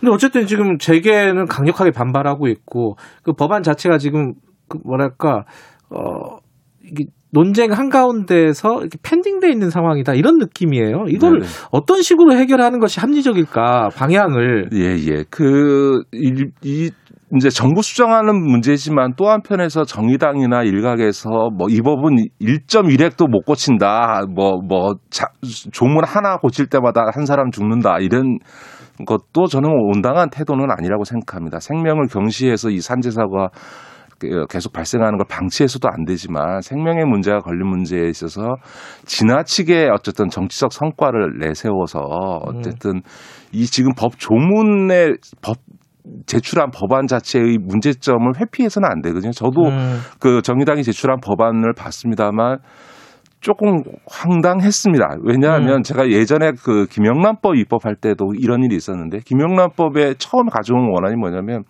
부정청탁을 하는 경우에 이제 처벌하는 것을 했는데 음. 부정청탁의 개념이 뭐냐 이래서 보니까 딱 하나 있는 거예요. 그러니까 법으로 안 되는 일을 해달라는 거예요. 그래서 제가 아니 우리 정무위 같은 데는 그 저축은행 후순위 채권 피해자들이 와서 그거 보상해 달라고 하는데 법으로 안 되게 돼 있다.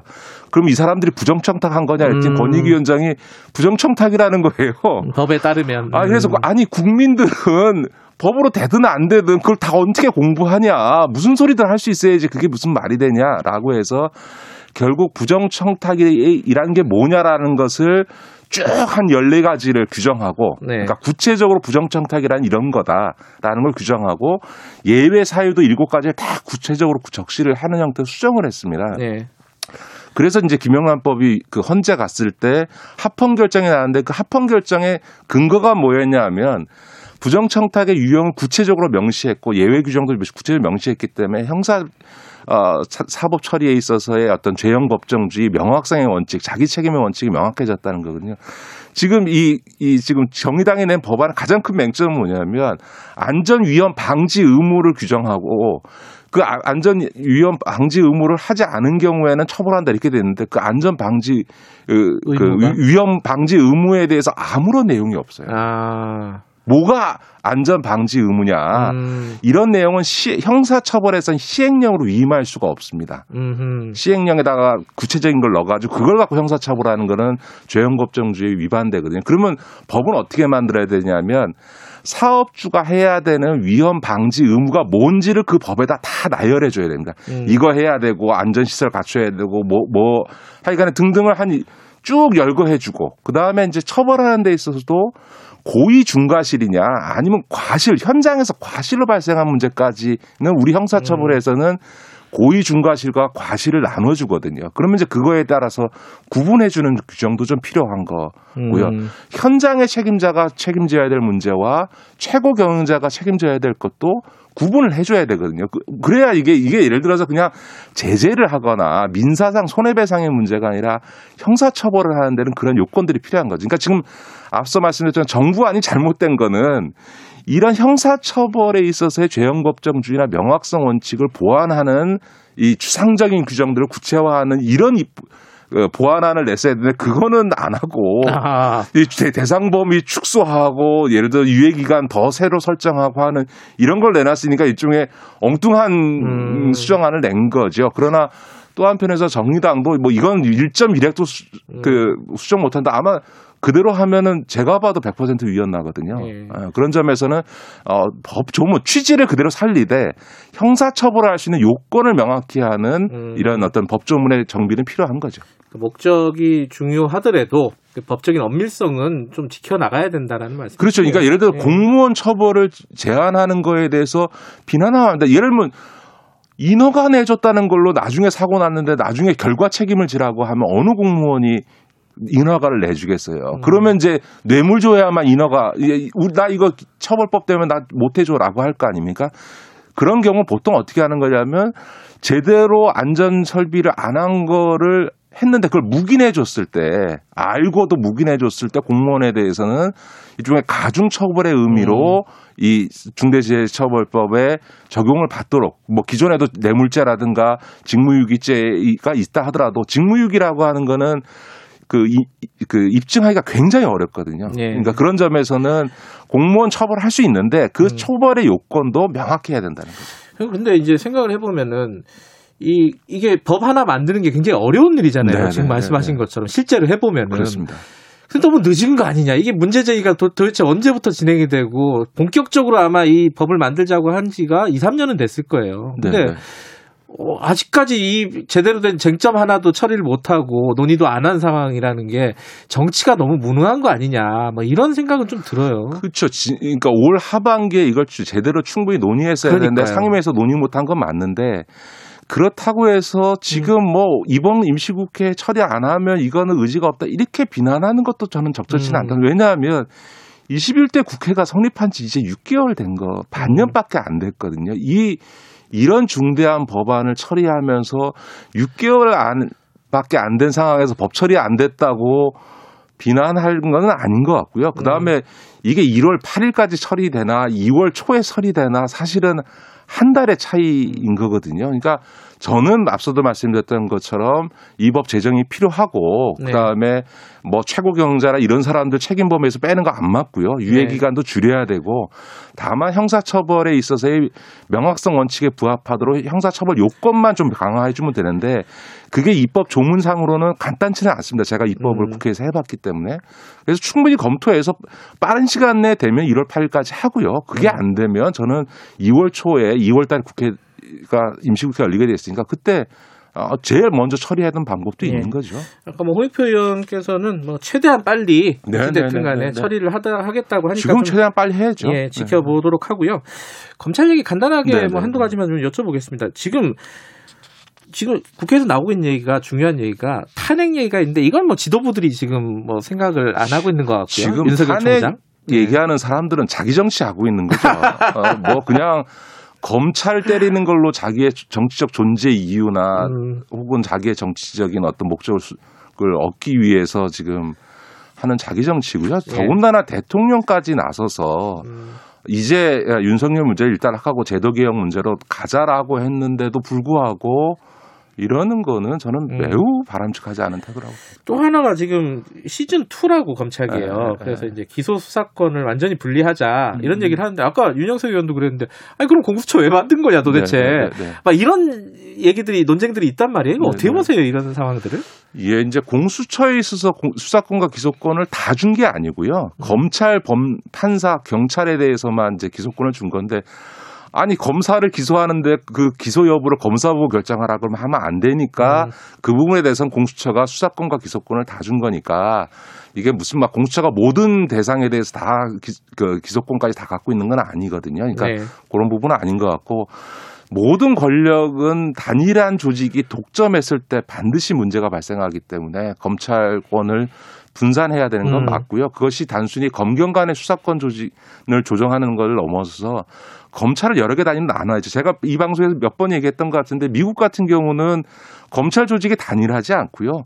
보통 검찰은 기소만 담당하고요. 수사하는 검찰은 법무부 반독정국이라고 우리 공정거래 같은 게 있고 우리 금융위원회 같은 조직인 증권위원회가 수사권을 행사합니다. 이런 음. 식으로 수사 권을 갖는 수사권을 갖는 검찰 조직을 여러 군데로 쪼개는 게 맞는 음. 방향인 거죠. 그러니까 이제 음. 이런 제도 개혁 중심으로 갔어야죠. 음. 이제 다만 이제 이제 윤석열 총장도 어, 해가 바뀌면 여러 가지 고민을 해야 되지 않을까 싶어요. 음, 공소총 같은 것도 지금 말씀하신 그런 어떤 작업 중의 일환이다 이렇게 보면 되겠네요. 그렇죠. 그러니까 음. 예를 들면 미국은 FBI 같은 검경 합동 조직인 FBI가 예를 들면 전국적인 예. 어, 연방 경찰의 역할을 하는 거고 우리도 자치 경찰 하면 국가 경찰의 권한을 줄여야 되니까 음. 지금 경찰청의 국가수사본부나 지금 검토되고 있는 수사청을 합쳐서 일종의 국가 경찰 조직을 만드는 게 아, 필요하겠죠.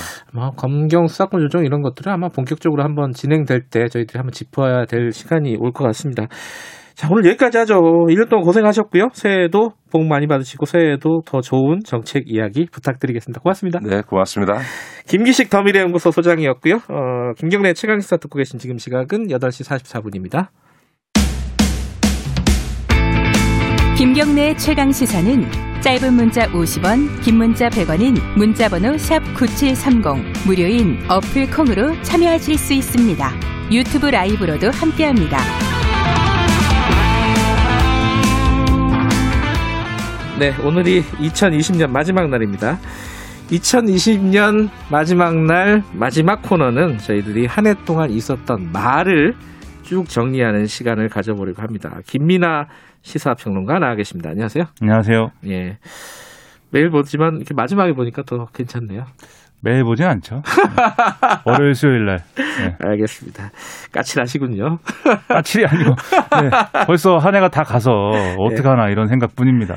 나내 내 인생은 어떡하나 이제. 어, 청취자 여러분들도 이 올해 기억나는 말 한번 보내주세요. 저희들이 어, 시간이 좀 되면 허락하면은 좀 소개 좀 해드리겠습니다. 올해 말을 좀 다뤄볼 건데 김민환 평론가는 제일 기억나는 말은 뭐예요? 개인적으로는? 저는 뭐 그렇게 뭐 하나를 꼽고 이러면은 음. 사실 잘 기억이 안 나는데 근데 충격적이었던 건 역시 뭐. 모르겠습니다. 너무 이 주제에만 우리가 선착하는 거 아닌가 싶긴 한데 윤석열 검찰총장이 국정감사 나왔고 한 여러 발언들이 저는 상당히 충격이었어요. 네. 알겠습니다. 저는 어, 올한해 가장 기억나는 말이 어, 마스크를 쓰세요. 마스크를 쓰세요. 이거 한 100만 번쯤 들은 것 같아요. 마스크 네. 쓰시고 손 씻으시고 네, 거리두기를 지키시고 개인 방역 수칙을 철저히 하자. 네. 네. 마스크 쓰는 게 이제 어색하지가 않아요. 일상생활에서. 몸의 일부인 것 같아요. 알겠습니다. 오늘 첫 번째는 지금 말씀하신 추미애 윤석열 말.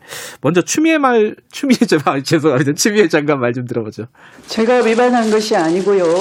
검찰총장이 저의 명을 거역한 것입니다. 야, 이 발언이 왜 이렇게 충격적이었습니까? 그러니까 추미애 장관이 처음에 장관이 되고 나서 윤석열 네. 검찰총장 에 이제 그 측근들의 인사, 측근들 인사를 정리해 버리지 않습니까? 음. 뭐 언론의 표현대로 얘기를 하면 뭐 유배 보냈다 뭐 이렇게까지 표현을 했었는데 아무튼 모여 있는 이제 이른바 윤석열 사단을 좀 흩뜨려 놓는 이런 네. 인사를 했는데 그때 이제 검찰총장 이 검찰정법에 보면 검찰총장의 의견을 들어서 이제 인사를 하게 돼 있는데 그렇게 하지 않았다. 법무부가 음. 일방적으로 한 것이다라고 야당이 이제 국회에서 지적을 한 거죠. 그랬더니 음. 아, 추미애 장관이 그렇게 우리가 일방적으로 한 게 아니라 윤석열 총장에게 이제 인사에 대한 의견을 달라고 그랬는데 의견을 안 주고 뭐 여러 가지 이유를 대면서 뭐 장소의 이유라든지 뭐 절차의 이유 이런 것들 들면서 안 한다고 하고 그래서 그걸 두고 이제 명을 거역하고 있다 이렇게 얘기를 한 건데 여기에 대해서 나중에 야당이 뭐 지금이 뭐 조선 시대냐 뭐 장관이 장관이 할 말이냐 이렇게 반발하면서 네. 시작부터 논란이 됐던 그 발언이죠. 그리고 이 추미애 윤석열 갈등을 아마 확 불지폈던 발언은 이게 있습니다. 소설을 쓰시는 이 말은 굉장한 논란을 일으켰어요. 국회 내에서도 그렇고, 그죠? 그렇습니다. 네. 네. 이 말이라는 게 뭡니까? 이 소설 쓰시네. 게 소설 쓰시네. 네. 그렇죠. 어, 소설 쓰시네라고 하는 것은 저는 이제 그때도 이제 보고 있었는데 네. 어, 뭐 이게 갑자기 무슨 말인가 이런 생각이 이런 생각을 할 수가 있습니다, 여러분은. 네. 무슨 맥락이었냐면 어, 그 당시에 이제 서울 동부지검장이 네. 에, 있었어요. 그게 이제 고기영 검사죠. 근데 네. 그 사람이 이제 법무부 차관으로 이제 영전을 했습니다. 이 음. 얘기를 하면.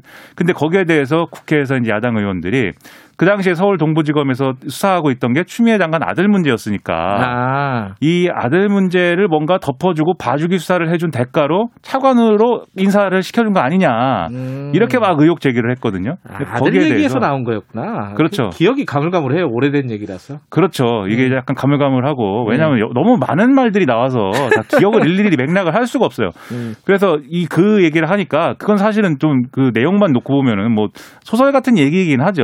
뭐 우리 우리 아들을 잘 봐줬으니까 차관시켜 줄게 이게 가능한 나라인가? 음. 근데 어 그런 건데 그러면 이제 고기영 검사는 이런 뭐 언론의 분류에 의하면 추미애 장관 쪽 인사 뭐 이런 거 아닙니까?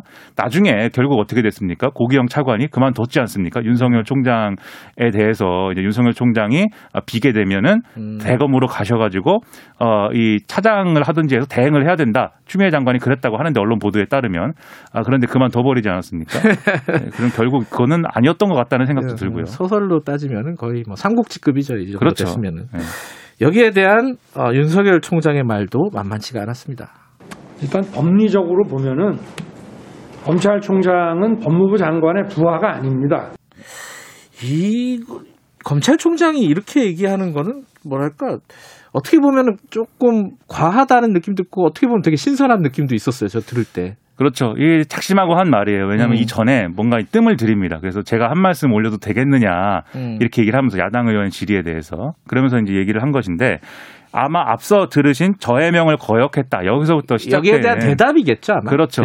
네, 네. 내가 명을 받들고 뭐 이런 사람이 아니다라는 거고 이거는 음. 뭐 검찰 중립, 검찰 독립 뭐 이런 것의 연장선에서 법무부 장관과 검찰총장은 무슨 관계인가라는 사실은 이건 미묘한 문제거든요. 음. 그게 뭐 당연히 상급자 하급자를 따지면 법무부 장관이 상급자지만 또 검찰의 독립성이나 이런 차원에서 검찰총장이라는 직위가 다른 어떤 비슷한 어떤 그 어, 청의 이제 수장보다는 독립성을 보장받는 자리가 있기 때문에 그거에 대한 얘기를 하려고 한 것 같은데 역시 윤석열 총장도 뭐 정제된 발언을 하고 뭐 이런 사람은 아니니까 부하 이렇게 나와버린 거죠. 네. 근데 이 모든 얘기들이 명을 받드는 것도 그렇고 명을 거역하는 것도 그렇고 부하도 그렇고 사실 다 해석의 여지들이 있는 말이잖아요.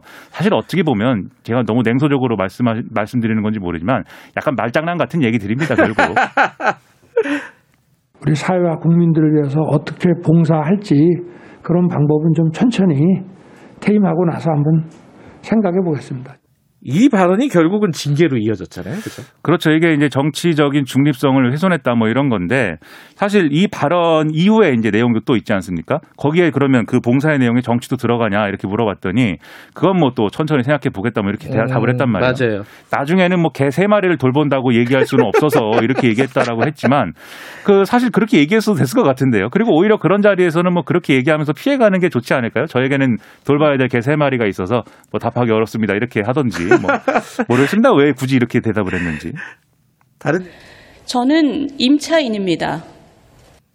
이 얘기는 어 누구였죠? 누구죠 이분이? 이 윤희숙 국민의힘 의원인데 네. 어, 정부 여당이 임대차 보호법을 처리를 하는 과정에서 음. 국회에서 일방적으로 처리했다. 이거에 대해서 이제 반발하면서 이제 이 얘기를 꺼낸 건데 저는 임차인입니다가 뭐 중요한 얘기라기보다는 어, 이, 이 처리된 이 임대차 보호법 때문에 앞으로는 전세 살던 사람들이 월세로 살게 되거나 또는 이제 임대인들이 세 준 사람들이 세를 이렇게 주는 게 아니라 아들이나 또는 이제 조카에게 들어와 살으라고 할 것이다. 이 얘기를 하면서 이런 틈이 이 빈틈이 많은 법을 왜 여당이 일방 처리했느냐 일방적인 국회 음. 운영은 문제다 이런 주장을 이제 한 거죠. 그래서 어, 야당의 반대 속에서 꼼꼼히 심의했어야 된다는 건데 그때 야당이 왜 국회에 그러면 안 왔느냐 그것도 한번 따져볼 문제거든요. 원구성 협상 이후에 여진 때문에 안온 측면이 있습니다. 네. 그래서 그냥 그렇게만 왜 여당이 일방적으로 했느냐 이렇게만 얘기할 건 아니었는데 뭐 어쨌든 이거는 굉장히 부동산 문제와 맞물려서 회자가 많이 된 연설이었죠. 윤희숙 의원은 임차인이기도 하지만 임대인이라는 사실도 있어가지고 좀 논란이 그렇죠. 됐었죠. 네, 음. 그것도 근데 뭐 임, 임차인이자 임대인입니다라고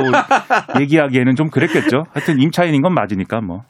아파트가 빵이라면 제가 밤을 새워서라도 만들겠습니다. 그러나 아, 그 얘는 절대적인 고, 어, 공기가 네. 필요하기 때문에 이거는 오정진 님도 이 멘트가 기억난다고 문자를 보내주셨어요. 이거는 맥락이 뭐였죠? 갑자기 왜 빵이 나왔는가? 그러니까. 저도 빵, 전 빵을 좋아합니다. 네. 빵을 좋아하고. 뭔 소리예요, 그게? 네. 그래서 이 발언이 특히 저는 이제 이 발언에 애착이 있는데 뭐냐면 공급에 있어서 부동산 주택 공급에 있어서 어, 왜 아파트가 필요한데 빌라나 뭐 이런 다세대 주택을 공급하는 그 방안에 대해서 뭐 얘기를 하느냐. 네. 이렇게 야당 의원들이 질의를 했더니 김현미 장관이 이렇게 대답을 한 거예요. 아파트가 빵이라면 음. 내가 만들 텐데. 근데 이게 저는 뭔가 생각을 많이 해봤습니다. 그래서 빵을 좋아하기 때문에. 근데 뭔가 빵과 장미의 비유 아닐까도 생각을 해봤으니까 아파트라는 게. 그건 아닌 것 같은데.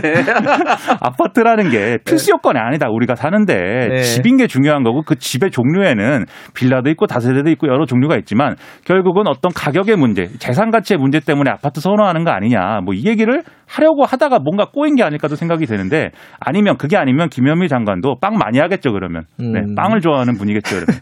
이 정치인들 얘기는 쭉 씹어 보면은 뭔가 해석의 여지들이 좀 있어요. 딱 단선적으로 딱 들어오는 긍정적으로 보면 긍정적인 말이고 이상하게 보면 또 한없이 이상한 말이고 그죠. 그래서 가끔은 정치는 말장난이구나 이런 생각을 많이 합니다 역시. 다른 말도 있었습니다.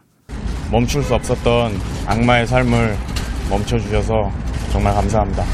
아, 이건 저도 들으면서 약간 오싹한 느낌이 들었거든요. 누구였죠? 이건 이제 조주빈인데 이른바 예. 이제 박사방이라고 하는 이 예. 엠번방 사건의 그 어, 주범이라고 예. 볼 수가 있죠.